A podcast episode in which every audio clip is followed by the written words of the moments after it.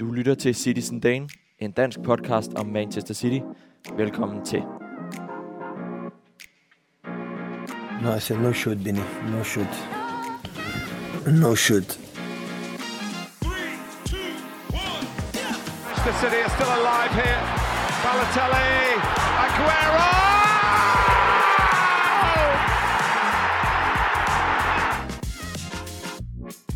Getting closer.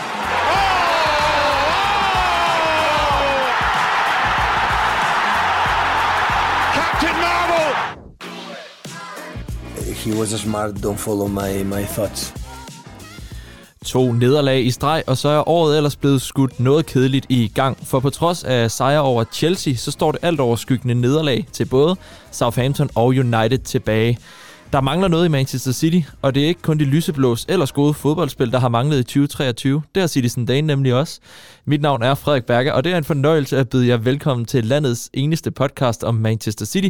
Velkommen til Citizen Dane.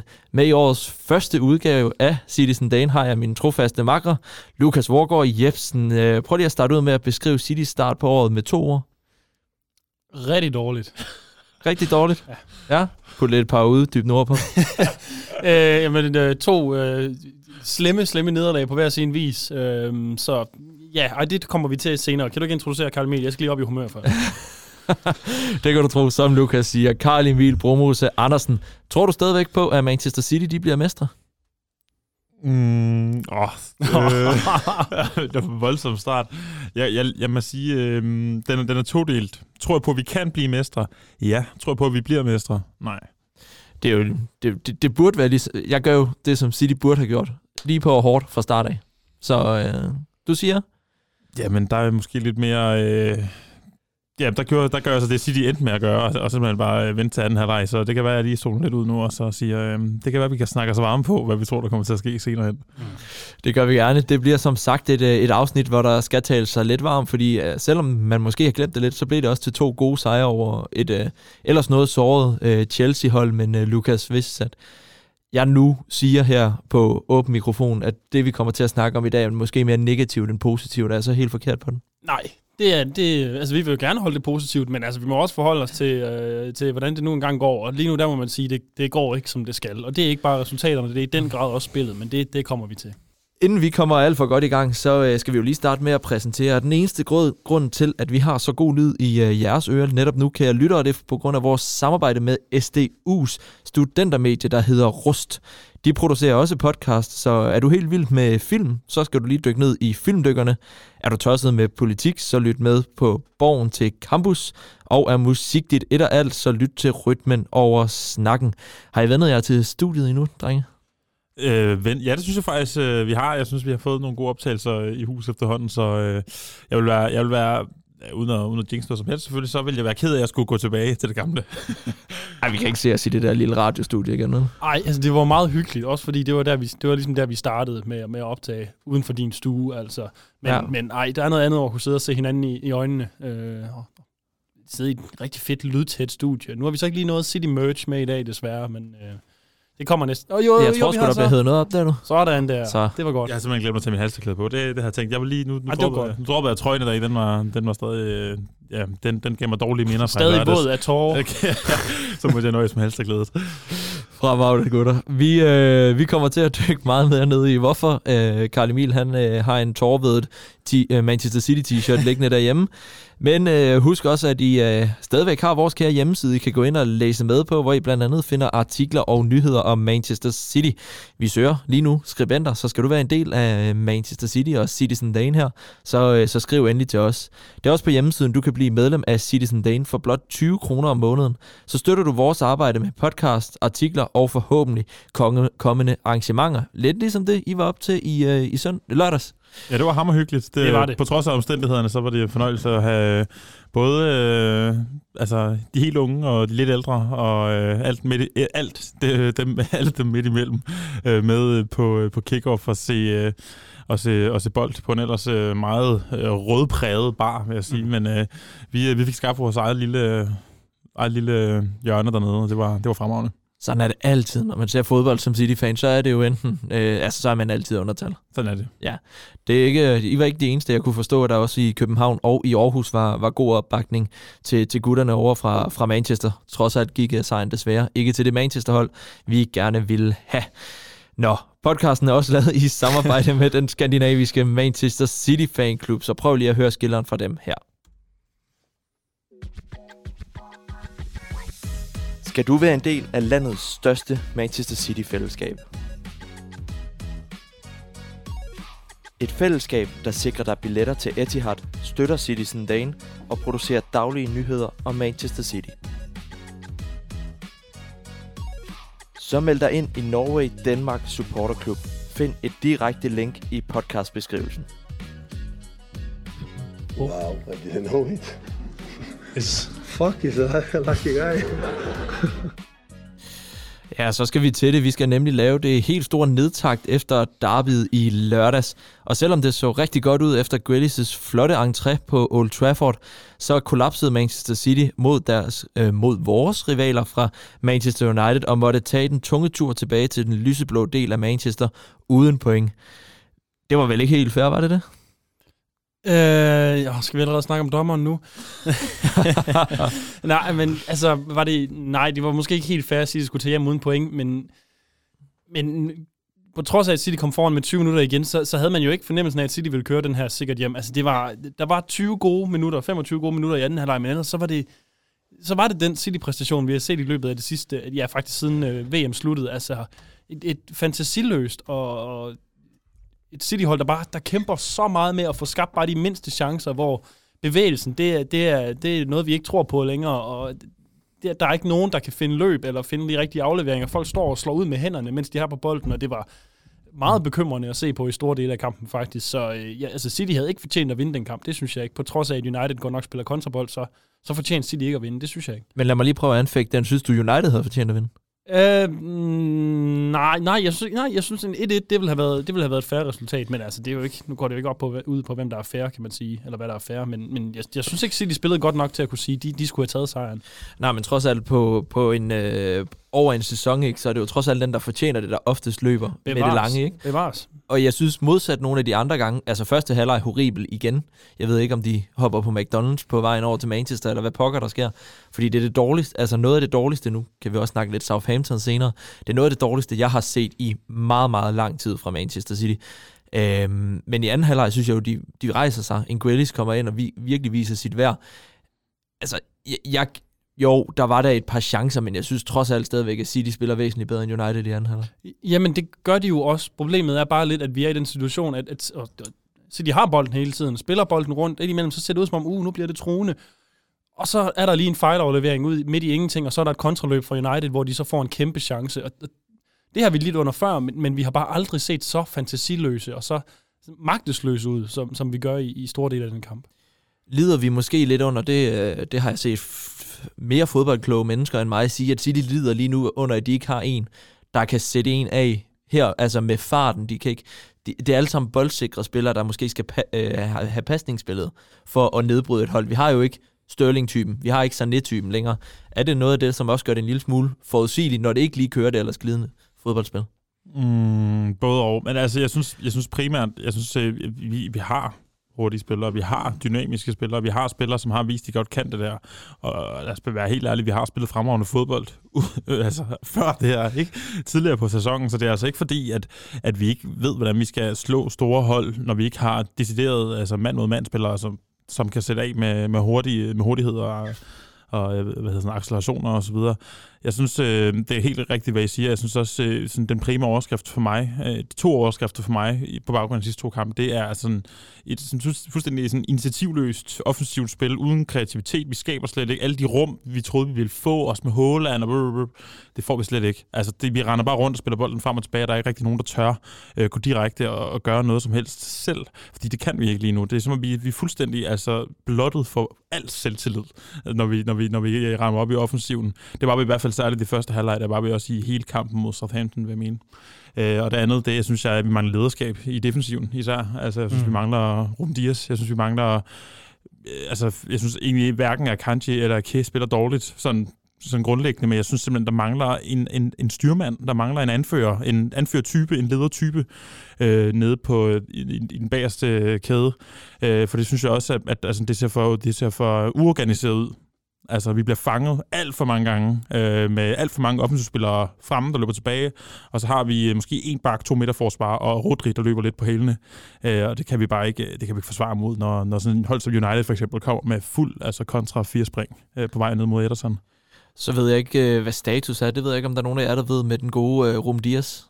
Nej, nej, nej, jeg ved, nej, jeg, jeg, ved bare, jeg, sikkerhed, jeg ved bare, jeg savner ham. Ja, det gør vi alle sammen med Laporte, heldigvis på vej tilbage. Det var en af dem, jeg havde spået, som virkelig skulle træde i karakter nu, fordi han har trods alt, jeg synes tydeligt, nu snakker vi ud fra United-kampen, at man kan se, det, det er nogle gode, altså, de, de gode Akanji og øh, Arke, de, de, de fremragende i duelspillet, men vi lider så meget i vores opspil, fordi det, det er der ikke nogen af de to, der er fremragende i, øh, som jeg har set en Laporte bidrage med tidligere.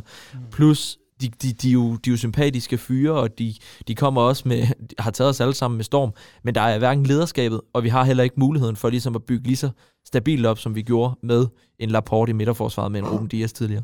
Nej, men det er rigtigt nok, men, men jeg tog også for mig selv i at sidde og tænke under kampen, at hvem er det egentlig, de skal aflevere til? Fordi det eneste, der sådan rigtig skete i store del af kampen, det var, at Bernardo Silva han måtte løbe ned og stå mellem midterforsvarerne for at få fat i bolden. Så kunne han aflevere den lidt frem og tilbage, løbe op igen, og så to minutter efter foretage num eller gentage nummeret, fordi der var simpelthen ingen bevægelse, og der kan jeg godt forstå den der med, at der er nogen, der har sagt, jamen vi mangler nogle, nogle øh, hurtige spillere, Sterling-typer, Sané-typer, nogen, der kan, der kan skabe den der bredde og, og længde i spillet, altså nogen, der kan udfordre i dybden, både med og uden bolden, uden bolden fordi i så mange perioder, der stod der nærmest fem City-spillere på en lige linje, og der var ikke rigtig nogen af dem, der søgte ned, fordi det, det kunne de ikke finde pladsen til.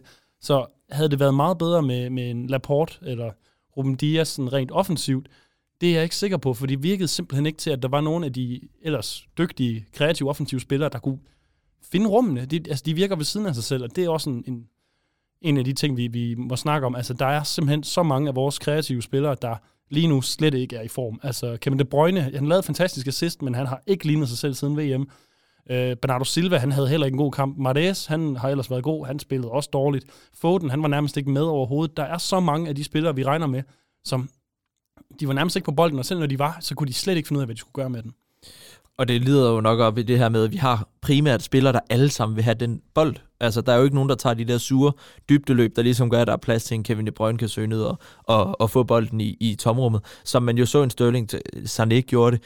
Jeg synes også, at vi især så det ved Holland i starten. Efter pausen er det som om, så skal han med ned. Jeg så flere gange i går, eller lørdag var det, flere gange lørdag, hvor han nærmest løb ned og spillede ved siden af Akanji, bare for at få lidt boldberøring. Altså, vi har slet ikke noget fart op i frontkæden, hvis Holland ikke er der. Nej, men som Karl Emil siger, det, det har jo fungeret øh, fint før. Altså, det, jeg, synes, jeg synes, det der, der sådan, det mest tydelige tegn lige nu, det er bare, at der er så mange af vores offensive kreative spillere, der er den ene eller den anden grund overhovedet ikke er der, hvor de skal være. Jeg tror, det var dig, Karl Emil, da vi sad og så kampen, der sagde, det var som om, de alle sammen havde fået Grealish symptom. Ja, Grealish-syndrom fra hans Ja, første sæson. Så netop, netop, får altså- bolden, Og så kigger lige på modstanderen, tør ikke gøre noget og spiller den tilbage igen. Lige præcis. Det, det virker som om halvdelen, eller hvis ikke alle vores offensive spillere, de, de er blevet ramt af den der øh, ep- epidemi der, og det, det bekymrer mig rigtig meget. Ja. Ja, så øh, er der ligesom sat stemningen for, øh, for man, kan afsnittet i dag. mærke, man kan mærke, sådan en, at der er sådan en, sådan en uh, aura af frustration, der bare altså, fylder lokalet, når vi begynder at snakke. Altså med det samme. Og det er jo også fordi, man lige pludselig kan kigge over mod London og, og Arsenal, og så se det, den måde, de spiller på. Det, det er jo den måde, jeg kan, kan huske City, da de var... Og du siger, jeg kan huske, for det, så længe, lang tid siden er det jo heller ikke. Men det er jo, den, altså, det, er jo, det, er jo det spil, som vi har været vant til at se City i lang tid. Og lige pludselig står vi her, jeg kan lige smide en statistik på bordet. Vi har haft et skud på mål i to kampe. Ja. Over 180 minutter har vi haft et skud på mål. Ja. Ja. Grealish, der scorer på hovedstød. Altså det fortæller jo, og det, det er vel at mærke mod Southampton.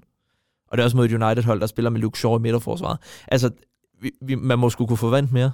Jeg, jeg, jeg sidder jeg er enig, fordi øh, hvor, hvor, ligger, hvor, ligger den, den, hvor ligger fejlen henne? Altså er, er det en taktisk sådan fejldisposition for Pep af?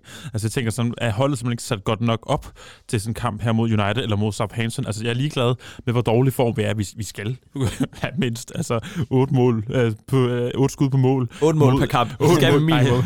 vi, skal mind, vi skal mindst have fem skud på mål, lad os sige det, Ja. øh, mod et hold som Southampton. Det, altså, det skal vi simpelthen have. Southampton ligger været sidst i Premier League. Altså, det Øh, skodhold, for at være helt ærlig, ikke? Altså, det skal vi kunne. Jeg ved godt, der findes ikke... Altså, selvfølgelig er det et godt fodboldhold og sådan noget, men med den kvalitet, vi har, de spillere, vi har, de lønninger, de får, og det er sådan bare, bare generelt alt, hvad det indebærer, det at spille for en klub som vores, så skal man simpelthen have mere, altså skulle komme med mere i to kampe, end det, man har kommet med i de her to kampe. Det er simpelthen reaktionen, altså, jeg, der bliver meget at snakke om, fordi jeg er både skuffet over vores præstation mod United, og, og, på, og på den anden måde, så synes jeg på en eller anden måde også ikke, at det er helt af vores egen skyld, at vi ender med at, at, at smide point i den kamp.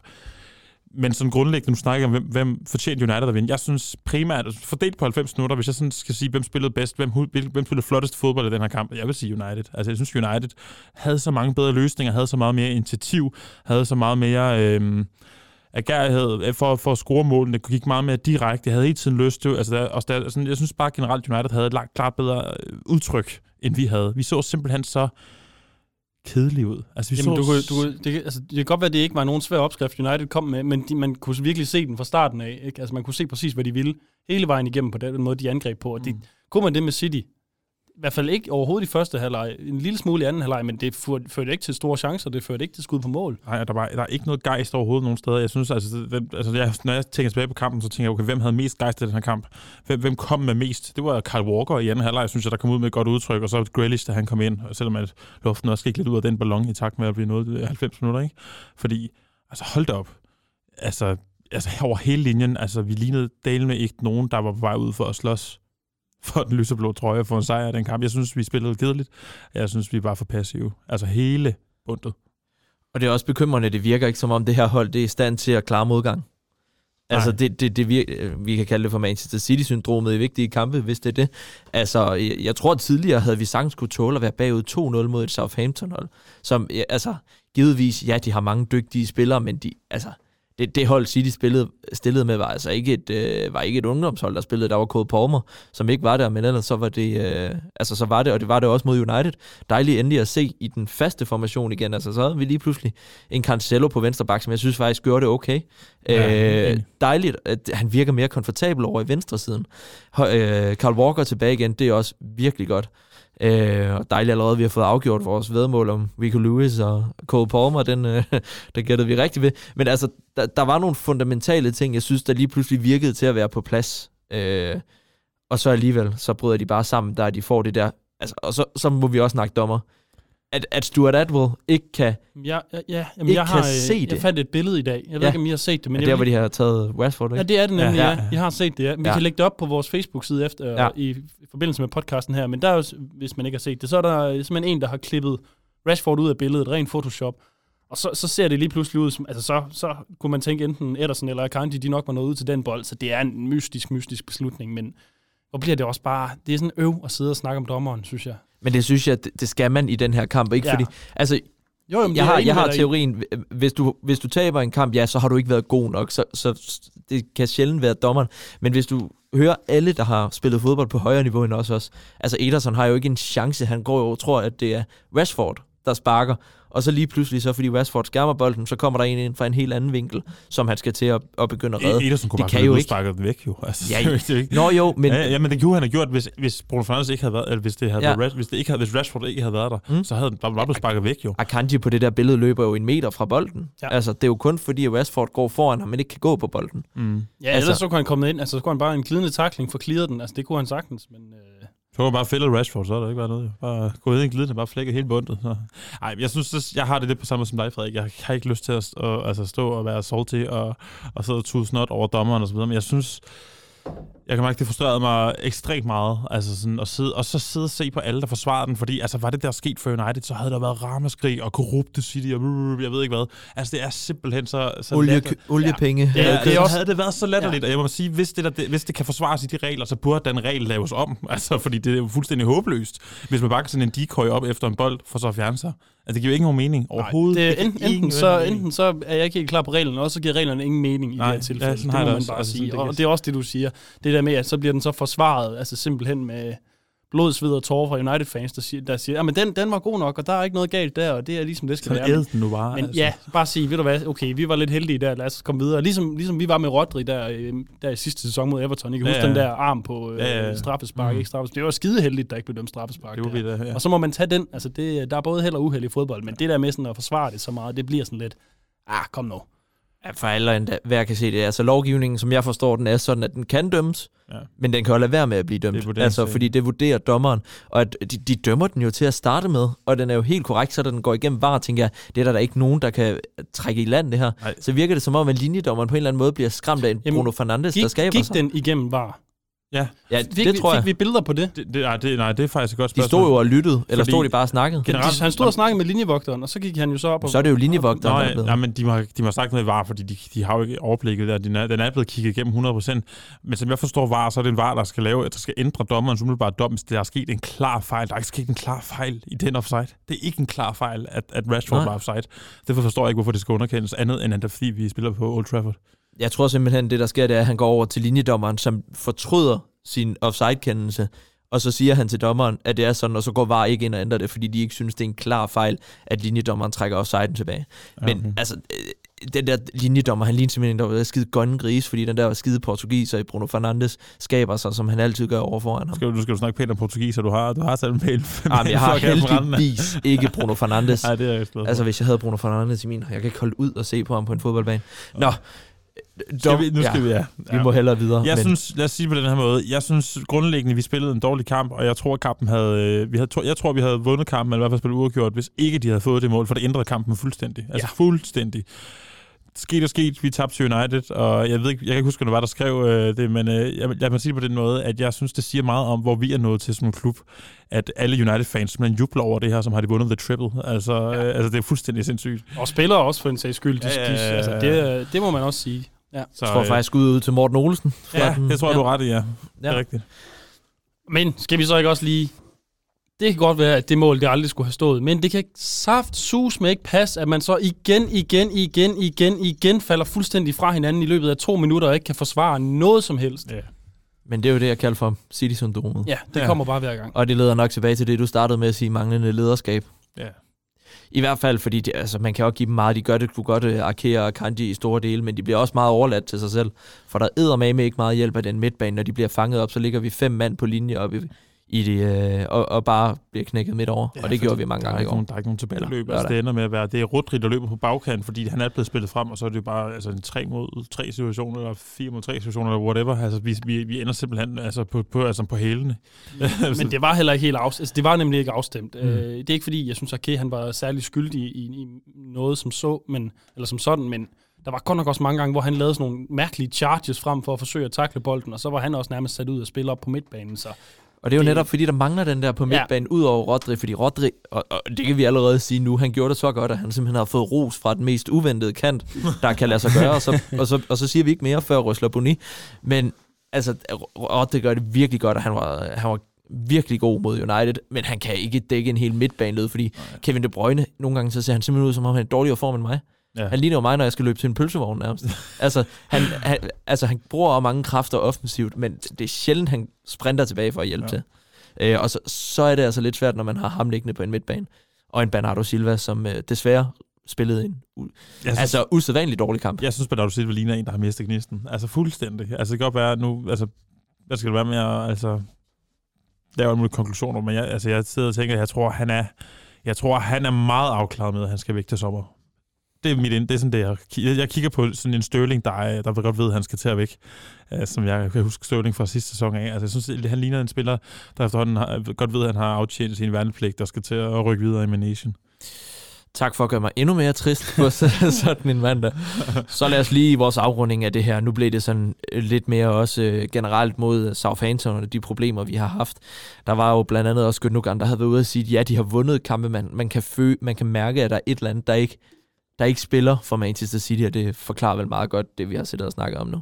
ja, det er jo, ja, men det, det er da en, en rigtig god forklaring, men det er da en super bekymrende forklaring. Mm. Mm. Selv spilleren har en fornemmelse af, at de ved ikke, hvad det er, der mangler lige nu, men der er et eller andet, der ikke er, som det skal være. Det, det, øh, det er bekymrende, men nu skal vi så også, City har mange gange før været nede i huller og, og vendt det rundt. Altså det sker nærmest hver, gang, hver sæson på et eller andet tidspunkt. Øh, så Og så tillader jeg mig lige at hive lidt mere statistik ind, fordi Ja. jeg har simpelthen øh, to nederlag i streg. Det er første gang siden hvornår? 2017. Siden vi fik Pep.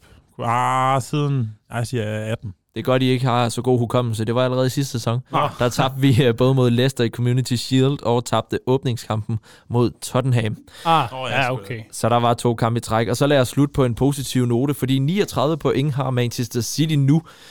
Det er mere, end de havde både i 2013 og 14 sæsonen. Der havde de 18 point. Øh, o- 38 point, undskyld. og i 2020-2021 sæsonen, der havde de også 38 point. De vandt begge gange Premier League. Ja, så, ja. så det der er, er jo også, at der er et, Ch- et, et Arsenal-hold, der er så fremragende. Ja, jeg tror også, at Arsenal bliver mestre, men det er også fordi, jeg troede, jeg håbede sådan lidt, at de ville, de ville miste gnisten efter, efter den, øh, det VM-pause der, men nu sad jeg lige og fulgte med i deres øh, North London derby der i går, og hold da helt op, hvor de, hvor de spiller godt. Altså, det var da helt vanvittigt, og altså, altså Martin Ødegaard ligner jo altså en, en ung Kevin De Bruyne, og jeg ved ikke hvad. Altså, wow, de spiller godt. Altså, det, det er et hold, der virkelig har fundet... Øh, øh, fundet hinanden, og det smerter mig også at se Sinchenko rende rundt og, og spille mega godt på venstre bakken derinde. Mm. Altså, det, det, det, er jo også, det er også vanvittigt irriterende, men øh, hatten af for, for alt, hvad Arsenal har i, gang med, har i gang med lige nu. Altså midt i vores egne sover kan vi godt glæde os over andres succeser efter et Arsenal-mandskab, der ikke har lignet noget nær i tophold i mange, mange år. Så, øh, så, så er der ja, en, øh, en, en, en klub, der kommer til at gøre sig gældende i det engelske i det engelske topkamp i mange år efterhånden med det, med det hold, de Arteta har skrevet sig sammen der. Og så kan det sgu godt være, det, det er mig, men, men lige Arsenal er måske den topklub, jeg bedst kan acceptere bliver Ja. mestre, hvis det ikke er City. Men det er jo også primært fordi, at det er et Arsenal-hold, der er et Manchester City-kopi. Altså, det er der er en manager, der har været i lære i Manchester City. Det er to stjernespillere i Jesus og, øh, og Sinchenko, ikke, som, også er, som også er uddannet der. Og så kan man jo bare se City-aftrykket på hele Arsenals hold. Ja, jeg er enig. Altså, hvis, hvis, altså, jeg, jeg, kan, jeg kan bedst overskue, hvis det, hvis det er Arsenal-fans, der skal håne mig, men hvis det er Liverpool eller United-fans, lad mig sige mig. Men, men altså, skal vi så ikke lige, bare lige slutte den her Premier League-afrunding af med at sige, at der er 20 kampe tilbage? Og vi har to kampe mod Arsenal. Og, og, og dem bør, ja, altså, der, der kan 20 kampe, der, der er altså over halvdelen af sæsonen tilbage. Ikke? Så der er, der er så meget at spille for endnu, og der, det skal nok komme op igen med City. Det er et spørgsmål bare, hvor lang tid der går. Ja. Det, er også, Det- det, er også, det er også svært at lave en analyse nu. Jeg, stadig, jeg, jeg kan mærke, når Ja. vi begynder at snakke om det, jeg stadig er min følelsesvold. Jamen, der er også, der er også for mange, der er for mange, det er, for, det, er et, det er et stort råd lige nu. Ja. Det, det, er simpelthen for svært at slå ned og sige, det er lige her, det går galt, fordi det, det er alle steder sejler lige nu. Ja, og det er sjældent, man føler, føler at vi spiller rodet. Ja. Ja. Altså, at vores aftryk på kampen er rodet. Altså, sådan, det, det tror jeg også bare, det, det hele lige nu virker rodet. Og sådan fik I også ødelagt mit forsøg på at, at gøre hele den her sekvens til en uh, positiv Hørte, afslutning. du med- ikke, hørte du ikke, jeg sagde, der var 20 kampe tilbage? Jo, det hørte der jeg kan godt. ske så meget endnu. Og jeg to ikke- gange tidligere er det sket, at vi har vundet, selvom vi har haft færre point, end vi rent faktisk har i dag. Ja, vi har også været prøvet at være 8 point bagefter før, ja. Og alligevel vundet Premier League. Så øh, lad os nu vente og se. Så vi skal bare bede om 16 sejre i træk i foråret. Tak, Pep Guardiola, så skal det nok, øh, nok gå. Ja, og hvis vi lige, sidst, jeg nu så jeg lige hurtigt, Rodri har været ude i dag, og altså vist sig som en øh, altså motivator, og holder hovedet højt og siger, at han er stolt af gutterne. Han går fuldstændig modsat Gündogan og siger, at han er stolt af dem, han har aldrig været mere stolt af dem og klubben, og at det her, det bare øh, giver ekstra meget øh, næring til al den gejst, som de har for at komme tilbage og vise, at de fortjener det her. Og han synes absolut ikke, at den her mesterskabskamp, den er slut. Så øh, skud ud til Rodri, lad os øh, følge øh, hans eksempel, og så... Øh, Han har haft mange gode øh, udtalelser for nylig. Var det ikke ham, der lå og diskuterede, om han helst ville svømme med en flodhest Nå, ja. og krokodil med, med højt. Ja, det er rigtigt. Ja, og John Stones. Ja, Rodri er generelt bare øh, positiv, og det, altså han er også bare en, en gudfed spiller, der udstråler alt det, man gerne vil i Manchester City. Ja. Apropos det, vi teasede for, lad os lige holde en pause, inden vi skal snakke mere Premier League, for der skal vi nemlig lade op til det kommende kampprogram, hvor vi blandt andet skal møde vores evige underånd Tottenham og Arsenal i FA-koppen. Inden da skal vi selvfølgelig lige til det faste holdepunkt, Røsler i skalaen. Botany, Botany, Will Ferrari, Botany, Botany, Botany, Who the fuck is... Will Ferrari, Botany. Clancy gets it through, and a chance on here for Uwe Rosler! And City have taken the lead! Uwe Rosler goes to take the acknowledgement of the delighted hordes of City supporters. Ja, så er vi der igen. Skalaen, hvor vi placerer den største skuffelse, altså Boni, med den positive, mest positive udvikling siden sidst, nemlig Røsler, siden, ja, siden sidste afsnit. Det var flot, flot forklaret. Folk forstod det, håber jeg. Ja, ja, jo, jo. Ja. Jeg vil sige, så snart de hører Boni og Røsler, så tror jeg godt, de ved, der Ja, skal men ske. øh, man må heller lige opfriske dem nogle gange også, så man, øh, så man er helt med på den med Lukas Vorgård Jebsen. Vil ja. du Ja. ikke have lov til at starte? Jo, med Bonin, Åh, selvfølgelig. kæft, mand, det er hver gang. Ja, men det Ja. er bare... Okay, selvfølgelig, du har ret. Det er Bonin. Uh, og jeg, jamen, jeg har været, der har været mange kandidater, desværre, uh, siden vi optog sidst. Jeg, jeg kan ikke lade være med at, at give det til... Fordi det, man kan give det meget sådan at sige, gør det helt overordnet at sige Manchester City, Boniti ja, men altså jeg, jeg, jeg peger lidt mere, går lidt mere konkret, og så siger jeg Calvin Phillips, fordi hans præstation mod Southampton, det var rystende. Simpelthen rystende. Altså han, han var øh, skubbet, det eneste han kunne, det var at skubbe bolden øh, få meter til siden, og hver gang han forsøgte at træde ind i en takling, så, så var han simpelthen fuldstændig sat af nærmest allerede inden han gik i gang med taklingen. Jeg har, jeg har sjældent set en fodboldspiller, der har lignet en, der var så meget på dybt vand, som, som Calvin Phillips ud i den kamp, og, og det, det kan godt være, at han skal vente sig til et nyt system og sådan noget, men det der, det var simpelthen fuldstændig frygtelig fodboldspil fra, øh, fra en midtbanespiller, som jeg ellers håbede på at kunne gå ind og, og passe godt ind på holdet øh, som reserve, men, men som det ser ud lige nu, der, øh, der er godt nok langt til, at Calvin Phillips han skal bare i nærheden af at spille for Manchester City. Og øh, lad os også lige give ham lidt, altså, fordi han lige kom tilbage fra en skade og skal lige have lov til at, at finde sig ind. Men jeg er enig, det var godt nok en horribel præstation, men det synes jeg også, man kunne sige om de resterende 10, der spillede den kamp. Bevares, men altså, jeg, jeg var bare så skuffet over det, fordi jeg, jeg, altså, det var, han, han- han virkede simpelthen en, som en, der ikke jeg, jeg tror lidt, jeg ville have set sådan ud, som han gjorde, hvis det var mig, der var blevet sat ind i den kamp. Så tror jeg, jeg havde spillet nogenlunde, ligesom han gjorde. Og det er jo ikke godt. Men så har du også toppræsteret. Ja, ja, selvfølgelig. Ja, ja. altså, jeg var jo nok gået ud med noget krampe efter et kvarter, men Fremragende på de, lad os få dine øh, rysler. Ja, men min rystel, det, øh, jeg, jeg sender faktisk, øh, vi har lidt været lidt inde på det, Karl Emil. Nu siger du, mm. at øh, den her derby-sejr for United, den bliver, den bliver fejret som et mesterskab af både spillere og fans og det hele.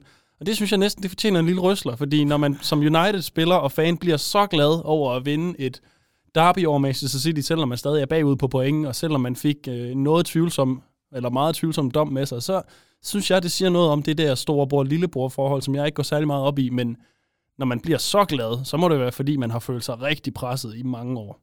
Fortæller lidt om den der omvendte hierarkiorden, der er nu, ikke? Ja, lige præcis. Så det synes jeg, det, det er en rystler til både United, men, men mest af alt til os selv, Ja. fordi at vi har været på, øh, simpelthen på et meget højere niveau i så mange år, at de simpelthen kunne glæde sig så meget over det, og så tillykke til dem også. Ja, jeg er Super. enig, enig. Lad os få dine, Karl Emil. Ja. Øhm, jeg har jo skrevet, jeg kan ikke lade være med at skrive flere ned, altså, når jeg skriver. Altså, jeg har, jeg har i min bony har jeg, jeg har, jeg har skrevet, det startede, jeg startede med at begynde at skrive noget om dommeren og sådan noget, så tænker jeg, "Ej, jeg gider da ikke sidde og tude altså, i mikrofonen igen. Så nu, øh, jeg, jeg har givet den... Så muter vi dig. så muter vi jeg, jeg, jeg har givet den til, øh, til altså, vores offensive kreativitet, har jeg skrevet. Altså, mm. jeg synes simpelthen, øh, at vi skaber ingenting. Vi kan ikke finde ud af at, at lave rum for, for altså de, vores offensive spillere kan ikke finde at skabe rum for hinanden, der mønter sig ud i chancer. Og når vi så endelig har chancer, så er der ikke noget slutprodukt, der er ikke noget skud på mål. Og hvis den lige skyder på mål, så ender den i en, altså, i en blokade eller noget andet. Altså, vi kan, vi kan intet lave. Altså, jeg synes simpelthen, at vores offensive spil er det værste, jeg har set i rigtig, rigtig lang tid. Vi har haft kriser, scoringskriser osv., og færre nok ikke at kunne score mål, men vi kommer bare ikke frem til særlig meget. Altså, vi spiller bare rollen. Hvis vi bliver sådan lidt alt det, jeg frygter ved tiki-taka-fodbold lige nu, hvor man bare sidder og, og har en, øh, en øh, possession øh, på, på 80-20 til os, for så ikke at skabe noget som helst. Og det er næsten det værste, jeg kan forestille mig. Jeg synes, det er så kedeligt at sidde og kigge på, at det er så øh, uinspirerende. Så jeg vil give den til, til den offensive kreativitet. Og så bare lige hurtigt en kommentar til det med Calvin Phillips. Fordi når man, når man sad og så den der Southampton-kamp, så, øhm, så sad man og kiggede over på Southamptons mandskab, og der ramte der en ung bælge rundt nede på den ja, midt, defensive midtbane, tror mm-hmm. jeg det er, dernede, og så tænkte man, hvorfor i alverden lod vi Romeo Lavia smut, for så at købe Calvin Phillips i stedet? Altså, han er jo en fremragende fodboldspiller, og det følte jeg egentlig godt, man vidste i City. Jeg følte godt, at Romeo, Romeo Lave, han var en af dem, man godt kendte. Altså i vores ungdomsakademi, som tænkte, okay, ham der, han bliver hammergod. Og så nu render han rundt i Southampton, og er blevet, altså, har, har fået en, øh, altså hans værdi er steget med hvad, 50-60 millioner øh, efter øh, på et halvt år eller sådan noget. Og, øh, og, og så sidder vi og render rundt med en Calvin Phillips, øh, som, som, er, ja, som bliver skadet bare. Han overvejer at gå ind i en takling. Jeg synes også, I er hård ved ham. Jeg synes lige, han skal have lov til at komme ordentligt ved. Ja, Ja, han har men- heller ikke fået... Altså, jeg forstår jo slet ikke, at, altså, at, hvad var det for en kamp, vi spillede før mod Chelsea, blandt andet, øh, hvorfor han ikke får lov til at spille. Men, det, øh, men grunden til, at han ikke får lov til at spille, det er simpelthen, det, jeg tænker jo det, er, fordi det, han viser i træningerne, heller ikke er noget, der imponerer Ja. på Guardiola. Jamen, det, nu er det, jeg kan sagtens følge dig med, med Lavia, fordi det er specielt nu, så kan man Mm. sige, hvorfor i verden beholder vi ikke ham. Men man har købt Calvin Phillips af en grund. Mm. Altså, han var en dygtig fodboldspiller i Leeds. Han var og på et engelsk landshold, så han fantastisk ud. Jeg ser mere en, en fodboldspiller, der, der virker simpelthen øh, en lille smule knækket. Øh, på, I hvert fald på selvsliden, men også, han virker simpelthen ikke som en, der, der, overhovedet er- føler sig tilpas eller, eller hjemme i det her Manchester City-hold lige nu. Og det synes jeg er uhyggeligt. Jeg sidder bare pisse irriteret over, at Southgate skulle tage ham med til den VM-slutrunde, for han spillede nærmest ikke det eneste minut, hvis han overhovedet spillede. Og, Ja. så, øh, og så fik han ikke mulighed for at genoptræne i City. Det, det er nærmest det, jeg er mest af. Og du har også ret. Det, man skal heller, ikke- det er heller ikke, fordi jeg vil sige, at vi Der er skal jo knap sælge været ham. i klubben. Nej, nej, men Ja, ja. det, det er helt rigtigt. Men, øh, Men, men Lavia, er der tilbagekøbsklausul på ham? Det tror jeg, der er. Det er Ja, er der ikke det? Ja, det er jeg også ret sikker på, der er. Fordi at Chelsea var ude og ville købe ham for 80-90 Ja, men det var millioner det. Ja, men de er jo også glade for, at de har smidt store summer efter spillere, der er uprøvet. Jo, så det, Ja. Det er det. Nå, fremragende. Boni, øh, lad os få din røsler. ja, Røsler, den går til Grealish. Ja. Øh, fordi øh, jeg blev sgu glad. Og lidt, ja, jeg blev ikke jeg blev ikke rørt, men tenderende til rørt, tror jeg, da han kom ind. For jeg kan huske, da han blev skiftet ind, der så kiggede på hinanden, og så sagde jeg til dig, øh, da vi sad og så det på kigger, hvor kunne det være fedt. Ja. Og hvor hvor- jeg synes, det var fortjent og, og lækkert, hvis Grealish, og smukt, hvis, han, hvis Grealish fik lov til at komme ind og afgøre det her derby. Det ville være så stort for ham. Altså, man, jeg, jeg, altså, man, jeg, man kunne se, da han scorede et mål, hvor meget det betød for ham. Altså, det betød sindssygt meget. Altså, der var en kæmpe forløsning i de mål der på det tidspunkt. Og så det øjeblik skulle ødelægges af ja, altså Uniteds man of the match, er Stuart sådan, Atwood. Det er sådan lidt Det er- Grealish det er- symptomatisk, at han scorer, bliver så glad, og så... Åh. Men jeg synes sgu, jeg synes sgu altså, ja, Grealish er en af de få lyspunkter. Hver gang han kommer på banen, synes jeg, der er noget initiativ i den mand. Jeg synes faktisk, han godt, det virker som om, når alle de andre ikke tør, så tør han godt en lille smule, og, sådan, og prøver at gøre noget. Og han, han selvom han ved, at de første fem minutter, de går på at blive sparket ned, fordi at, øh, de trækker nogle, øh, nogle frispark på ham og så videre. Men altså, ja, Grealish synes jeg gjorde et godt indtryk. Han scorede et mål, og jeg synes, det havde fortjent at være et mål, der blev øh, et matchvindermål. Ja, Helt enig.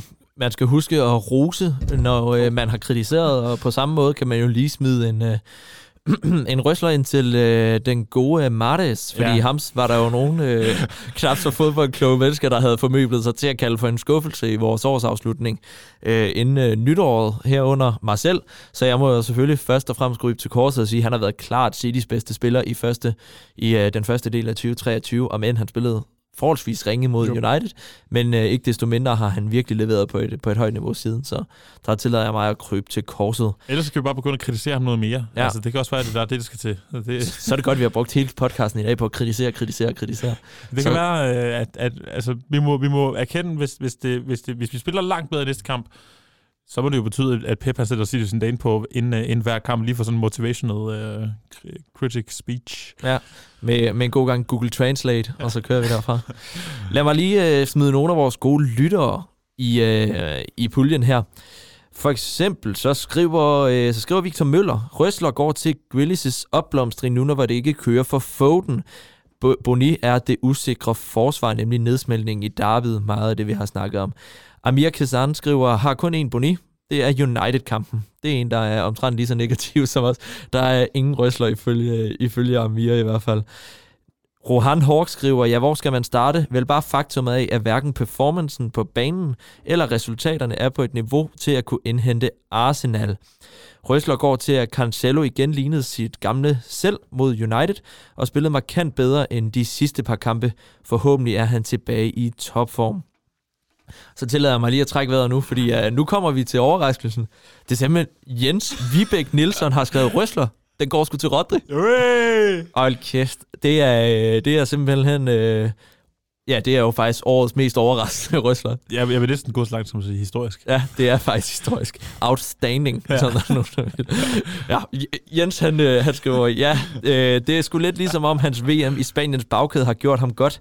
Han har været et solidt anker, når det har været svært, og selvom det nok er hoved, og selvom det jo nok er hovedproblemet, så er han pt. vores bedste og mest stabile spiller. Ja, Boni går til, at det kan, blive, øh, det kan blive langt, meget langt. Men jeg vil nøjes med at sige Pep. Hans, dispo- hans dispositioner har i den seneste tid været decideret besønderlige. Foden ind og ud af holdet, og uden at kunne spille sig lidt i form, det samme med Cancelo. Så øh, ikke desto mindre det, jeg synes, vi skal bide fast i her, er, at Rohan Hawks øh, kommentar til Jens, det er, troede sgu aldrig, at jeg skulle se dagen, hvor Jens han roste Rodri. Hvad fanden er det, der foregår? Det, det siger noget, noget om, om, om tiden. Vi er, vi er, vi er Ja. en brydningstid Ja. lige nu. Vi skal have styr på skuden igen. Lad mig lige hurtigt smide nogen med fra Twitter også, fordi Lasse Gram skriver, at Røsler går til Jack Grealish, som begynder at vise noget sult og slutprodukt. Bonice Pep, han roterer simpelthen for meget, især defensivt.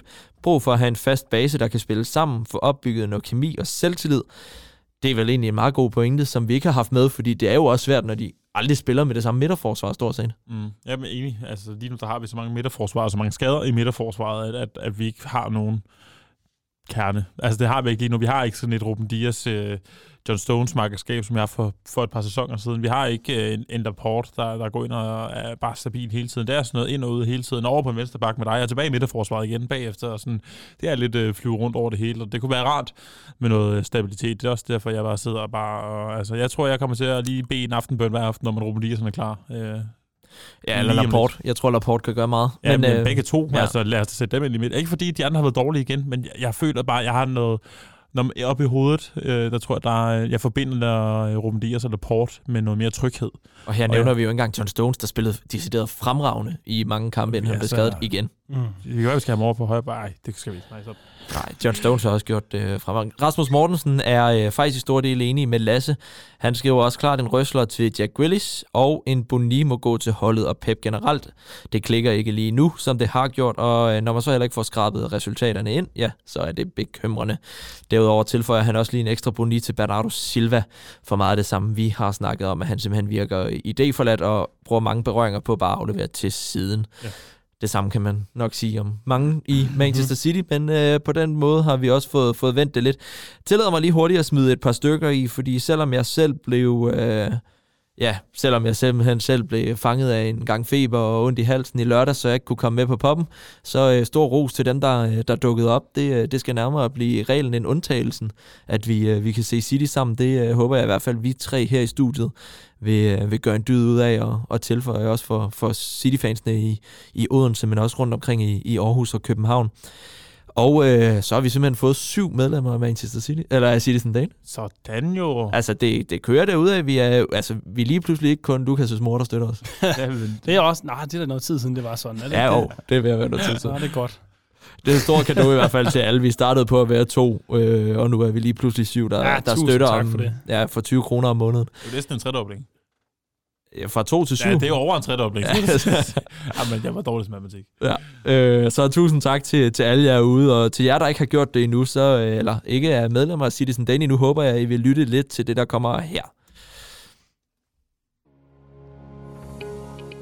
Vil du støtte os, der står bag landets eneste podcast om Manchester City? Så hop endelig ind på linket, vi vedhæfter i dette afsnit og doner et valgfrit beløb. Alle penge går udelukkende til at skabe et bedre City-fællesskab. Thank you. Ka-ching! Ka-ching! Ja, så kan man selvfølgelig også høre, at det er en lille smule tid siden, jeg har lavet skilleren, fordi vi har øh, som sagt introduceret hele det her forløb, hvor du kan blive medlem af Citizen Dane for blot 20 kroner om måneden. Så, øh, så går det udelukkende til konkurrence, som vi har haft en del af efterhånden, og som, øh, som der har været mange glade vindere for. Og der kommer også en konkurrence lidt senere, så, øh, så hæng endelig fast, imens vi lige snakker om optakten til det kommende kampprogram. Fordi nu er spørgsmålet nok øh, nærmere, om det er helt umuligt, at City ender med at stå med tre nederlag i streg efter mødet med Tottenham, som foregår på torsdag. Derudover byder kampprogrammet også på Wolves, så møder vi Arsenal i FA-koppen, så møder vi Tottenham igen, så er det Aston Villa, og så er det sørme Arsenal i Premier League. Er det ikke, øh, er det, ikke- det er ikke det, du ønsker dig om morgenen, når du i forvejen er sådan lidt svagt kørende? Ej, hvis du, hvis du, hvis, hvis du, som jeg snakkede lige før, hvis man føler, at det hele er lidt rodet lige nu, og man har lyst til, at der skal ryddes lidt op og stabiliseres lidt, så vil det være rart at møde øh, Fulham og gange 8. End, øh, end møde- er sgu også godt kørende i år. Ja, okay, så ikke lige, ikke lige det rigtige. Jeg mener bare, Southampton? Nå nej. Øh. Tottenham er jo heller ikke et hold, der lige nu ser, der ser, der ser, der ser øh, vanvittigt godt kørende ud. Altså, jeg synes, de har mange mangler i deres spil. Og mange, øh, også en masse idéforladthed. Jeg ved ikke hvad. Øh, meget af det, som jeg også synes, vi selv har. Men altså, det er også et hold, som jeg synes jo, de burde slå. Altså, det, det synes jeg jo, på trods af vores nuværende forfatning, synes jeg jo ikke, at, ikke, at Tottenham burde kunne vinde over os øh, med, med den trup.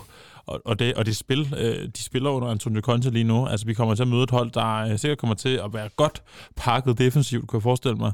Så kommer vi til at øh, møde et hold, der kommer til at gå hårdt fysisk til os, og så øh, er, det, er det vores... Øh, vores chance og opgave, ligesom at skulle, øh, at skulle kunne bryde det forsvar op. Og det, og det har vi ikke kunne i de sidste par kampe, og det er det, vi skal gøre nu mod Tottenham.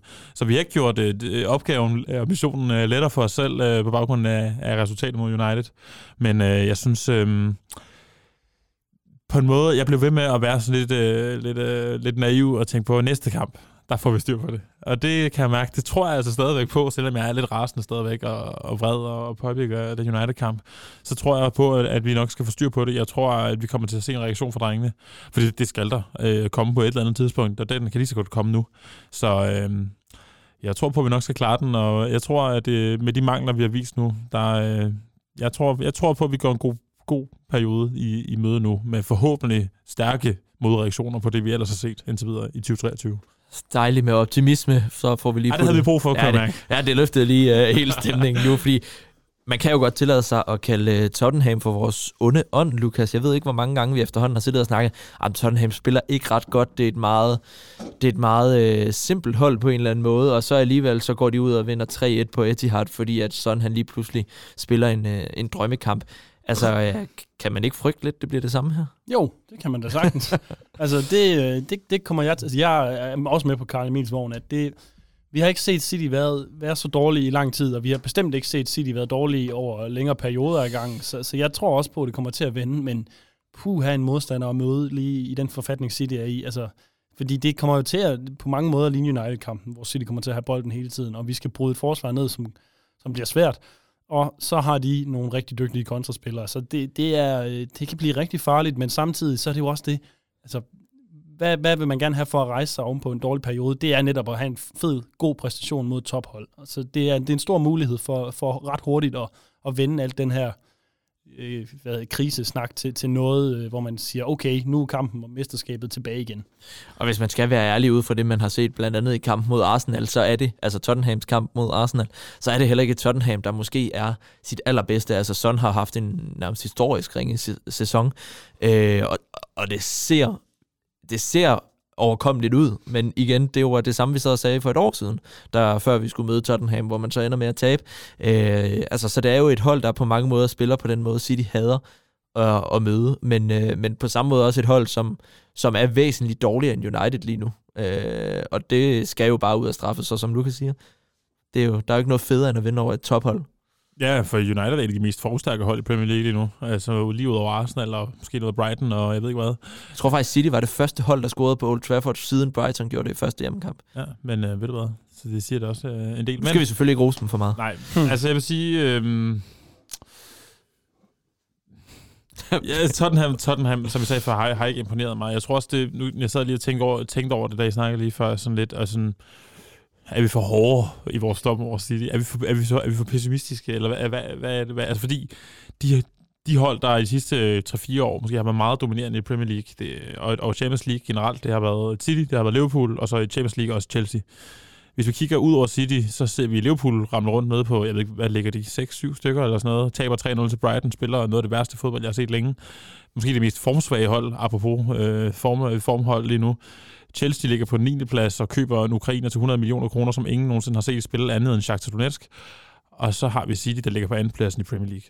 Så altså, måske er vi også lidt for hårde. Altså, det ved jeg ikke. Øh... Men det ved altså, jeg, jamen, jeg synes ikke, øh, nu kan jeg tale for mig selv, jeg synes ja. ikke, jeg, jeg synes, det er på sin plads at, at være bekymret og kritisere det, vi har set fra, fra City i løbet af, ja, siden nytår her, øh, eller siden VM i virkeligheden. Men, men jeg synes jo også, man skal lægge væk på, hvor lang tid der er tilbage, og hvor ofte vi har set City rejse sig, når, ja. man, når man falder. Så, ja, ja, så der er, altså, det, det er mest, at, at den her periode skal ikke blive for lang. Altså, mm. hvis den her periode fortsætter en, en måned mere, så kan vi godt vinke farvel til mesterskabet. Men hvis man vinder over Tottenham, så skal Arsenal spille mod United, deres næste kamp, så vidt jeg husker. Mm. Det kan være, at United vinder den, så er der lige pludselig fem point. Altså, det, der skal ikke så meget til. Ja, så har vi to kampe mod Arsenal, ja, ja, vi kan der skal, og vinde. Der skal ikke særlig meget til, før, før det her det, det, det kan vende sig igen. Ja, det, det har bare været, været øh, bekymrende og en lille smule uhyggeligt at se, hvor, hvor langt fra, fra det City-hold, vi kender, det har været. Ja. Enig. Ja, helt enig, altså, og, og det er også svært at ikke at komme til at lyde Altså det gør jeg jo ofte, øh, kan jeg godt forstå på mine kollegaer og alle mulige andre, når jeg snakker fodbold. Fordi så, så siger de, jamen lad nu være med at brokke dig, du ligger på en anden plads i Premier League. Altså det er jo ikke, det er jo ikke fordi vi, som du siger, spil, ligger i Liverpools måde, som ligger nummer 9 kan ja. jeg hilse at sige, med, med, med, 9, med 28 point, altså 11 point mindre end City, ja. lige knap 20 point mindre end Arsenal. Altså det er helt noget andet, Chelsea er jo helt nede at finde på en 10. plads, også med 28 point. Ja. Altså, så, så det er jo klart, det har været en, men jeg tror også bare, det på, på mange måder, fordi det er noget, du ikke har været... Altså City har været så godt struktureret, det har været så godt ledet, at du altid i det mindste har kunne forvente et rimelig godt fodboldspil. Ja. Så er vi så bare aldrig kunne finde ud af at score de mål, vi i teorien havde. Men lige nu skaber vi jo ikke engang chancer til at score mål, og jeg, mm. tror, det, jeg tror, det er derfor, at inklusive mig selv, mange bliver, mange bliver pessimistiske, ikke? fordi du forsvinder, du, det som var grundessensen af City, nemlig var chancerne, altså det man kunne skabe, det forsvinder nu, så kan det godt være, at vi har Haaland sp- løbende deroppe, der har scoret 21 mål nu, men hvis han ikke får nogen chancer, altså så scorer vi jo ikke. Ja, men det er rigtigt. Det er rigtigt, det er Øhm, rigtigt fordi, Så jeg tror, det er der, min pessimisme kommer fra. Ja, det er også, det er også rigtigt. Fordi, Og- Ja, nej, mod, ja, snak endelig. Yes, og mod Tottenham, så er det jo om noget nogle gange der, man skal være, øh, man virkelig skal være, hvad hedder det sådan, man skal udnytte sine chancer, mm. altså du skal være effektiv, Mm. fordi nu har de så en Loris, jeg altså ikke tænker ret højt om, og, og deres forsvar er det heller ikke, fordi de ser særlig skræmmende ud, men det er trods alt nogen, der kan score mange mål på få chancer Mm. øh, med, den, øh, med den angrebskæde, de har. Så derfor så er det jo bare, synes jeg, at det er lidt bekymrende, at vi skal op mod dem nu. Ja, jeg er men enig og generelt, altså, uanset hvem vi skulle møde nu, vil jeg være bekymret for at være helt ærlig. Men øh, ja, jeg, jeg tror, jeg vælger øh, at, og, øh, at bryde mit negative hoved med positive tanker og siger, øh, ved du hvad, jeg tror også simpelthen, at øh, Holland han har gået for mange kampe uden at score. Han, øh, han, øh, han kommer til, og han har, han har ikke prøvet at score mod Tottenham øh, endnu, så det skal han også prøve øh, et par gange. Så tillader mig lige at kaste jer ilden igen. Vi har to kampe mod uh, Tottenham inden for de næste par uger. Mm. Hvor mange uh, point får vi, Lukas? Jeg siger fire. Fire? Ja. Ja. Jeg siger 6. Jeg kunne faktisk også godt være tilbøjelig til at sige seks. Det kunne jeg faktisk også. Jeg ved ikke, hvorfor jeg siger fire. Lad os bare sige seks alle sammen. Derfor kan vi godt kalde os for jubeloptimister her i Citizen Dane Ja, i det bliver vi nødt til at være. Vil vi- into existence. Men så lad mig spørge, vil du være tilfreds med fire? I den situation, vi står i? Ja, men, det, men det, med 8 point bagefter, så kan man jo ikke rigtig være til, altså, tilfreds med andet end sejre, men, men altså, så indimellem, så må man jo også tage det, man kan få. Øh, og Tottenham er trods alt en svær modstander, og en vi taber til konstant. Så hvis man vinder på hjemmebane, og så spiller uafgjort på udebane mod Tottenham, så, så synes jeg, det er svært at være utilfreds med det, selvom vi selvfølgelig har brug for alle point, vi kan få. Mm. Og så har vi som sagt stadigvæk to kampe mod Arsenal, blandt andet en i FA-koppen. Lad os lige uh, bide mærke i den, inden vi skal møde dem i midt februar, mener jeg, at vi møder dem. Men vi har en FA Cup-kamp mod uh, Arsenal først og fremmest. Uh, den er blevet skudt godt og grundigt til hjørnet, den der med Citys lodtrækningshal. ja, det, det, det er der i hvert fald ikke nogen, der kan klandre os for i år. Altså, øh, lodtrækning gør det ikke nemt for os, men øh, igen, man skal, man skal slå de bedste for at være de bedste. Jeg synes, vi er de bedste øh, grundlæggende, så øh, altså, vi kan lige så godt bare øh, tage alle de øh, kampe mod Arsenal, vi kan få at ødelægge deres selvtillid fuldstændig, og så få håb på, at de ikke, øh, de ikke slår os, og vi dermed øh, bidrager ekstra til den selvtillid. Det var sgu nærmest filosofisk. Ja. Men ikke desto mindre er det jo også et Arsenal-hold, der har en, øh, en lidt mindre trup end City, som måske vi kan komme ud for at møde et Arsenal-hold, der ikke stiller helt op i stærkeste opstilling i FA-koppen, mm. men det kan vel godt bruges til ligesom at lade op til det brag, der kommer til at være i, øh, der kommer til at være i februar, fordi lige pludselig kan City jo ikke nøjes med at spille uafgjort med Arsenal. Nej, det, det, der er vi jo allerede ved at være. Øhm, men det kommer jo an på, hvordan man stiller op i FA Cup'en. Altså, fordi hvis, hvis det nu er halv reservehold begge to, så kan man ikke bruge den til noget som helst. Og Pepper og Tessa, de kender jo også hinanden fuldstændig. Så altså, jeg glæder mig til at se den der FA Cup-kamp, og jeg håber ved Gud, at de kan gå videre, fordi det kan jo, det kan jo godt blive sådan en sæson, hvor, øh, hvor det ikke bliver Premier League, og det kan også godt være, at det ikke bliver Champions League, og så, så er der jo kun FA Cup'en tilbage nu, og det er trods alt bedre end at stå uden noget som helst, så øh, man, man er nødt til at virkelig at gå efter de trofæer, der nu er tilbage, også fordi det ser så svært ud i Premier League. Hvor stor en skandale vil det være, eller skandale siger jeg, hvor, hvor stor en blamage eller øh, andre negative synonymer, du lige kan komme på, vil det være, hvis City ikke får et trofæ i den her sæson? Ej, men det vil hverken være en fiasko eller en katastrofe eller noget. Man kan ikke vinde et trofæ hver eneste år. Altså City har været fantastisk i løbet af de sidste to år, øh, 10 år. Vundet, jeg ved ikke hvad, vi er snart 15 trofæer, eller noget af den stil. Klart det mest succesfulde hold. Altså, og, og hvis man så slutter på anden pladsen, så kan I, altså, det, indimellem, så, så, så fungerer det bare ikke. Og det er sådan lidt ærgerligt, og, og lidt, øh, ja, det er ærgerligt, at det så skal ske en sæson, hvor vi har fået Holland til, at man bare tænker, nu kommer det til at bombe afsted. Så, så er det lidt ærgerligt, at det så skulle blive den sæson, man ikke vinder noget, men jeg kan altså godt klare en sæson, hvor City ikke vinder noget. Det, jeg siger ikke, vi er der endnu, men kommer vi dertil, så overlever vi nok, og så fortsætter vi igen fra næste sæson. Ja, og- altså, Og vi, har også, vi, har også, altså, vi skal også tænke på, at vi har ændret vores altså, sidste sæson, der spillede vi uden nier. Altså, vi har, vi, vi er jo gået grundlæggende med at spille, andet, altså, vi spiller et nyt system. Altså, vi spiller fodbold på en ny måde. Og altså, jeg tror måske også, altså, vi, vi gør det jo i princippet, når vi tænker over det. Hvad, hvad kunne vi have frygtet, der ville ske ved at få Holland? Der kunne man måske godt have frygtet noget, der var værre end det her. Altså, vi har jo startet langt bedre med Holland, end vi forventede, vi måske Ja. ville. Altså, selvfølgelig Holland scoret mange mål, øh, og, og, vores defensiv har så ikke måske været så, været så prangende, men, men, men, men generelt sådan, så det, det er jo gået rimelig okay, når man tænker på, at det godt kan tage noget tid at spille sådan et nyt system sammen med en ny måde at spille fodbold på, og få nye angriber med ind på holdet osv. det må man jo også antage, at jo længere tid Holland er her, jo bedre bliver han i det her spil, jo bedre bliver vi til at spille rundt omkring ham og finde ham, osv. Så, videre, og så, videre. så øh, ved du hvad, jeg, øh, jeg, jeg vælger at have de fortrøstningsfulde briller på. Kan jeg mærke.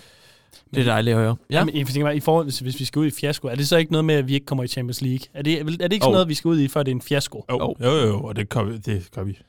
Altså kommer i Champions Ja, League? selvfølgelig gør vi. Ja, så, så, Men vi altså, er jo også ude i, at vi, vi må aldrig glemme, at det, det City spiller i, det er altså ikke øh, med al respekt Serie A eller La Liga. Øh, det er trods alt Premier League, hvor altså som mere og mere minder om noget Super League, for det er med mange gode hold, der ligger i den top Mm. 10 nu. Altså, Ch- Chelsea kæmper for at komme i top 10, øh, og der, der er nok også andre grunde, men ikke desto mindre et Brighton-hold, der også lige pludselig, ja, der er godt nok mange gode fodboldhold i City, eller i øh, Premier League, og så er det også et lille gok i nøden til os andre, der er blevet vant til at vinde Premier League.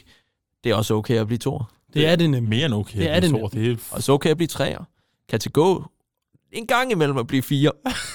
vi skal ikke længere ned. Nej, men jeg, det synes jeg heller ikke, vi skal. Jeg synes, øh, jeg synes simpelthen, vi er for gode. Altså, og har for meget potentiale øh, sådan, trupmæssigt til simpelthen at skulle ligge rundt på en fireplads. Men altså igen, der kan, altså, der, der, det går op og ned i både showbiz og også i fodbold. Og, altså, det, lige nu går det lidt ned, men altså alt... Øh, når, når det går ned, så begynder det også at gå op på et tidspunkt, og lad os bare satse på, at det bliver mod Tottenham.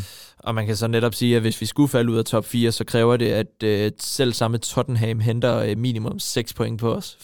Øh, for ved I, hvem der ligger nummer øh, 4? Det gør Newcastle. Uh, Oh, ja. Så lige nu er der en top 4, der hedder Arsenal, Manchester City, Manchester United, Newcastle.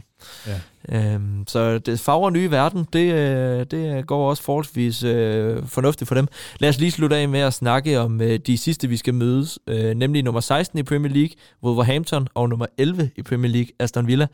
Det er måske ikke dem, der øh, man lige kigger på kampprogrammet og tænker, det skal jeg bare overse på Etihad, men trods alt stadigvæk to gode hold. ja, men der findes jo ikke... Hold da op. Nå, der, mikrofonen, den var lige, øh, den angreb mig. Nå, hvad hedder det? Nej, men øh, altså, Wolverhampton har jo også store problemer den sæson. Altså, ligger og kæmper med at skulle undgå nedrykning. Øh, og Aston Villa, jeg er bare ikke engang sikker på, øh, hvordan, hvordan de står lige nu, men er i hvert fald kommet i bedre forfatning, efter de har skiftet Steven Gerrard ud med Unai Emery. Så, øh, Good evening. Good evening. ja, det er rigtigt. Så øh, altså, igen, altså, det hold, vi skal slå. Sådan har jeg det med de fleste hold, vi spiller mod, og det er særligt, når det gælder øh, i de her tilfælde Wolverhampton og, øh, og, øh, og hvad hedder det, og, og, New, og Newcastle, skulle jeg til at sige, Aston Villa. Så øh, ved du hvad, jeg, øh, jeg, tror, jeg, tror, jeg tror, vi går ind i en god periode nu, og jeg tror også, det bliver mod de to hold. Jeg ved ikke, hvad jeg ellers skal sige, men jeg synes, Nej. jeg synes, øh, jeg synes, jeg synes, jeg synes øh, der, må- der, må, der må komme en reaktion, og det, jeg tror, den kommer, den kommer nu. Og kort er der jo heller ikke meget andet end at sige, at hvis du vil være mester i år, så skal du slå de hold. Ja. jo, det er rigtigt. For det er jo det, øh, Arsenal har gjort fremragende i dag, imens øh, Carl Emil lige spiller øh, hula hop derovre med mikrofonen. Altså, det er, jo, det er jo det, Arsenal har gjort i år. De slår netop de hold. Øh, det eneste hold, de har tabt til, det er jo Manchester United, Mm. Arsenal. Og det var også 2-1 på Old Trafford, efter United var pivheldige med, øh, med en scoring der. Altså, øh, så, så det er jo, det er jo, det er jo desværre det er facit nu, når der kun er 20. Var det 20 kampe, du sagde? 20 kampe tilbage. 20 kampe tilbage, så, øh, så skal man altså vinde de kampe, hvis man vil hente øh, 8 point på, på Arsenal. Så det bliver spændende at se. Øh, har I noget her på falderæbet, I tænker, vi lige skal nå at vende? Øh, Inden vi slutter, eller hvad? Ja, fordi så skal vi over til konkurrence. Vi skal jo have fundet nogle heldige Jeg synes, vindere. jeg synes godt, vi lige kan tage, sige et øh, fælles tillykke til god gammel argentinsk højreback, øh, Pablo Zabaleta, der fylder 38 år i dag. Det, det havde jeg skrevet på, fordi jeg holdt meget af Zabaleta, da han Ja, spillede her. hørt. Ja. Så Fylder han det, kun 38? han kunne snilt stadig spille for os, skulle jeg Ja. til at sige, hvis vi er lidt øh, tyndt besat på højrebacken, men altså, ja, han fylder kun 38 år i dag. Jamen, tillykke til ham. Tillykke til ham. Så øh, han hører jo også med. Det, det må man jo gå ud fra, at den er med over øh, Google Translate. Ja, ja, ja, ja, ja. sindssygt. ja. Yes. Stort tillykke. Happy birthday. Andet? øh, nej, yes, den er fin at lukke af på, synes jeg. Vi lukker sgu ikke af nu, fordi Nå, vi skal nej. jo netop lige have fundet tre heldige vinder af en uh, City-kalender og en City-årsbog. Det ligger hjemme på Skibhusvej ved mig nu, og afventer bare at kunne blive sendt afsted, fordi vi havde jo vi havde lidt sat præmissen, at man skulle gætte rigtigt på, hvad kampen endte. Men øh, vi har heldigvis så positiv en lytterskare, at der var 0 og niks, der havde gættet på, at City ville tabe kampen. Så derfor så, øh, så trækker vi nu tre øh, heldige vindere. Og øh, ja, skal jeg gøre det, eller er der nogen af jer gutter, der vil have øh, æren af det? Ej, ved du hvad, du, øh, det, det må du gerne. Yes. Det er selvfølgelig en konkurrence, der er lavet i samarbejde med de gode mennesker inden fra fodboldfans-shoppen. Vi linker selvfølgelig også lige til, til dem, hvis I ikke er heldige venner og kan gå amok af alverdens øh, merchandise. Den. Jeg tror ikke, der findes noget merchandise, du ikke kan finde på fodboldfanshoppen. Ind og kig. Ind og kig. Nå, vi trækker en vinder, og det bliver på en famøse måde, hvor man lige spænder. Jeg er spændt på at se, om der kommer lyd med. Ja, den er der en lille smule. Spændende. Synes, det er spændende, det her. Ja, er det ikke det? Og den gik til Søren Rasmussen. Den første årsbog og City-kalender gik til Søren Rasmussen. Den kommer endda der også. Søren, stort øh, tillykke med det. Send os lige en øh, besked, når du hører podcasten her, så, øh, så får vi øh, sendt det afsted til dig. Nå, lad os trække næste. Der er som sagt en årsbog og en kalender. Jeg føler mig sådan helt... Er jeg god til at være quiz her? Jeg synes, det er rigtig godt. Det er gavebrød, det her. Fremragende, fremragende det her. Og så gik den simpelthen til, ja, Nils Kleman. Niels har faktisk øh, ikke som sådan været inde og gætte, men han er medlem af Citizen Dane, og hvis man er medlem af Citizen Dane, ryger man automatisk med i øh, de konkurrencer, vi har. Ja, det gør man. Det gør man nemlig, for når man støtter økonomisk, det kan vi nemlig lide. Det kan vi. Så får man lov til at være med, hvor det er helt sjov er. Niels Kleman, du øh, har vundet en årsbog og en øh, City-kalender, så, øh, så skriv lige til os, hvis du er interesseret i at få sendt det øh, din vej, det håber vi, du er. Så, øh, så kan vi øh, sende det over til dig, eller få afhentning her i Odense. Nå, sidste mand, vi trækker. Spændende, nu er der 12 tilbage, der kan vinde. Okay, ja. Ja, og den går til endnu et medlem af Citizen Dane, Jan Værum. Jan, stort tillykke. Du Tillykke, han. også. Jan, simpelthen fremragende. Ham øh, stod vi jo og drak øl med over i øh, København. Øh, jeg ved ikke, om I kan huske jeres brændert, men det gjorde vi i hvert fald. Og Jan har også været så god at være inde og melde sig ind som medlem af Citizen Dane for en flad 20'er. Og det sætter vi pris på. Det sætter vi nemlig pris på. Så derfor, Jan, hvis du også er interesseret, nu har du jo ikke været inde selv og, og skrive på, på opslaget, men øh, vi går ud fra, at du er interesseret i at få noget City merchandise hjem til dig. Skriv lige en besked til os, så, øh, så finder vi ud af, om det skal afhentes i Odense, eller hvordan og hvorledes vi gør det. Stort tillykke til alle tre. Ja. Stort, det kæmpe tillykke. Det var fremragende, fremragende præmier, vi kunne udbyde her. Ej, jeg kan allerede sige, at jeg har smugkigget en lille smule. Øh, og det, det gad jeg altså godt. Det var, de, de var faktisk så flotte, at kæresten sagde, at sådan en kalender kunne vi faktisk godt have hængende hjemme. Nå, nå, nå, nå, nå, nå. Og det er altså fra en indretningsekspert, som øh, min kæreste bryster sig med at være. Så, så tror jeg, at det, er- det er et rimelig stort kompliment. Okay. Jamen, skud. Og en årsbog, hvor du kan se øh, alt, der skete i sidste sæson. Øh, sådan med billeder og, og historier fra spillerne. Og Ah, det er også fedt, jo. Ja. Ja, det kan noget. det kan nemlig noget, så, øh, så stort tillykke til, til alle vennerne. Smid også en øh, besked på de sociale medier, så får vi øh, lige samarbejdet om at få det afhentet, eller få det sendt afsted til jer. Husk, at øh, podcast, eller øh, konkurrencen var lavet i, øh, i samarbejde med fodboldfanshoppen, så gå endelig ind og støtte dem, for de støtter nemlig os. De her, det blev, øh, det blev sgu nok en time igen. Øh, det går sådan, når man har noget at snakke. Ja, og øh, ja, sådan, så negativt synes jeg faktisk heller ikke, vi har været. Det, det, det synes jeg faktisk ikke. Ej, hvis de lige lytter ud over den første halve time. Ja, men okay, bare roligt alle sammen. Sig, de skal nok blive mestre alligevel. Sådan. Nå. Det er lettere på brystet. Er det, er, det, er det et løft, du har med derovre? Er det en garanti? Hvad kommer du med i studiet, hvis de ikke gør? Hvad kunne du tænke dig? Ja, hvad kunne vi tænke os? Uff. Skal i hvert fald have noget øl. Er, det, Gravøl. Eller en sejrsøl, det ved man jo aldrig. Nå jamen, hvis de, han kommer jo kun med øl, hvis de ikke vil. Jeg kunne, jeg kunne faktisk godt tænke mig at se, hvor Lukas komme. Ja, Lukas var i sit allermest øh, kreative hjørne, så jeg synes, han skal have, have fuldstændig frie hænder. Okay, jamen det, Ja, det kan vi også godt Det er et løfte her. Hvis City ikke vinder, så, så får I øh, gode godter. Og hvis City så vinder, så kan vi andre komme med noget Ja, det kan vi Det godt så i aftale. Det kan vi godt aftale. fremragende. Tak for i dag, det her. Jamen, Tusind tak. Tak for det, Frederik. Vi, øh, vi glæder os til at, at komme tilbage igen. Øh, podcasten her er lavet i samarbejde med den danske øh, Manchester City Fanklub, som går under navnet Norway Danmark nu, fordi de simpelthen samarbejder med Norge. Så øh, der kan I altid blive medlem, og den vej igennem få øh, billetter til Etihad og meget andet. Husk at støtte dem, fordi ligesom fodboldfanshoppen støtter os. Kan du lide det, vi laver her, så gå endelig ind og smid os en anmeldelse, hvor du lytter til dine podcast. Det betyder nemlig meget for, for os podcaster, og det gør nemlig, at vi kommer lidt højere op i, øh, i de famøse hitlister. Så kan det være, at der er andre City-fans, der, der får øje for os, hvis de ikke har fået øje på os de første to år, vi har sendt. Ja, men øh, der, er, der, jeg tænker, der er grobund for masser af øh, nye øh, City-bekendtskaber i, øh, i, øh, i, i andedammen herhjemme, så øh, der er i hvert fald masser, altså det, det kan man fornemme, det, det, der bliver sgu flere og flere City-fans. jeg, jeg synes også, godt, man kan fornemme, at, øh, at engagementet det, det stiger rundt omkring i de forskellige øh, fan... Øh, miljøer. Miljøer. det vil være tid til, at vi lukker podcasten. Ej, det, er, det er også mandag. Og, Ja.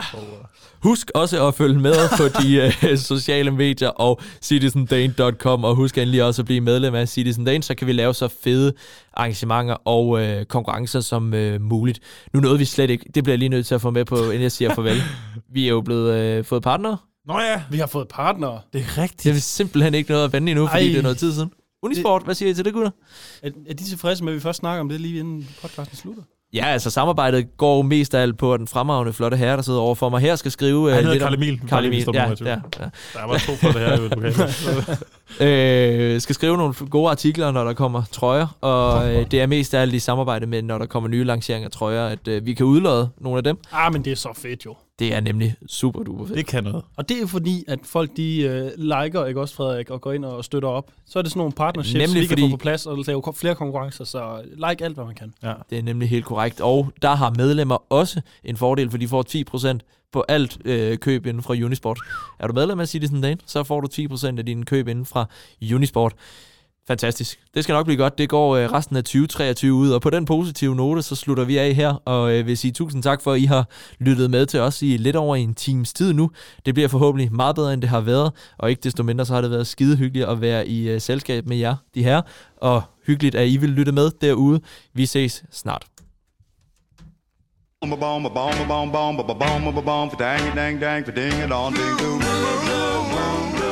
You saw me standing alone.